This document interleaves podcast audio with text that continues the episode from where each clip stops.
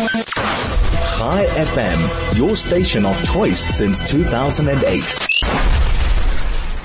the crazy, crazy stories about the Zama Zama. So uh, it, we know that uh, the issue of illegal miners, or known as the Zama Zamas, continue to plague parts of the country, with wars amongst rival Zama Zama gangs intensifying in their fight over turf for gold.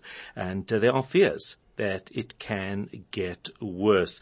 What is the SAPS doing around this? How much of a problem is it? Calvin Rafadi, he's a forensic investigator at Biz Traces. He's no stranger to the morning mayhem. Kelvin, a very good morning to you. How are you today? Uh, good morning, good morning, and happy birthday to you. Oh, thank you. yeah. Thank you very, I'm, very I'm much. Well, well. Yeah. Good. So uh, it's it's it's uh, it's quite scary because you know we initially started hearing about the zamazamas, but more and more it's actually become quite a prominent part of our news and our concerns. Yes, uh, indeed. Uh, but this has been ongoing for quite some time. It's just that this time it has triggered within the community now to get more worried as they were caught up in the crossfire and then uh, they had uh, the police had to come and intervene. But in most areas, uh, besides uh, what we see now in Riverlea, even the, the Johannesburg east side, you know, towards Katlehong Springs, they experience the same challenges. Krugersdorp is finished uh, earlier last year and this year as well. And, uh, you know, the, the victims, some of the victims were raped. It's the same groups of people, uh, which we call them the Basotho National and then they come in different names of the gangs, like your Marasheas, like your Fumo. But uh, indeed, they are really fighting for the turf wars uh, of uh, mining this, illegally mining this particular gold. How, how, there's clearly a lot of gold there because otherwise there'd be nothing to fight about. Is that right? Yeah, one can say that, but uh, remember the lifespan of the mines that uh, used to operate there, they, they closed up those places, and then uh, those places, they were never rehabbed.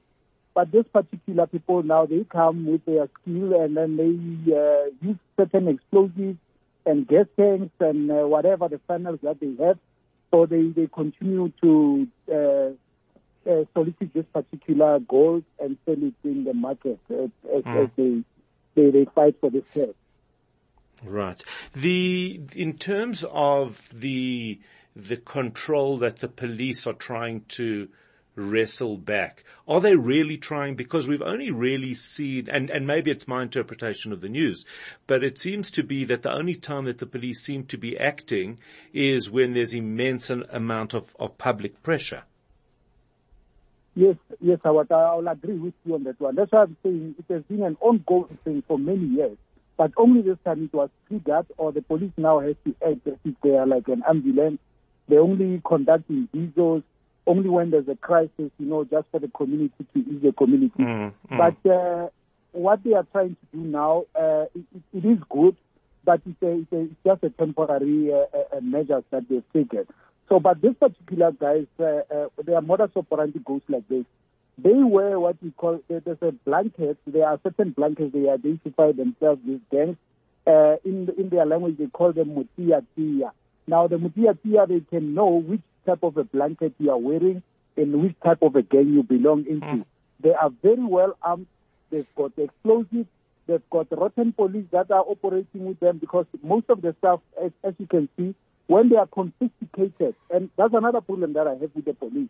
Whenever they collect evidence, they don't take fingerprints. You see them touching the stuff, uh, even firearms, ammunition. They touch them. They, they want to put them at the police station.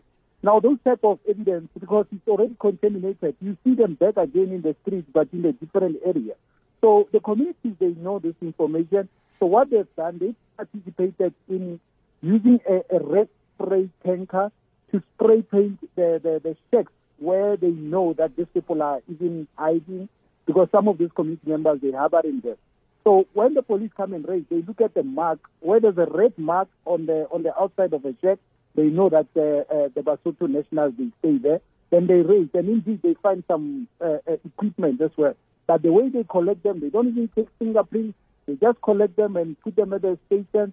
The next thing you see, half of them is gone missing, is being sold in another area. That's another problem that uh, we, we, are dealing with here with uh, Zama Zama guy.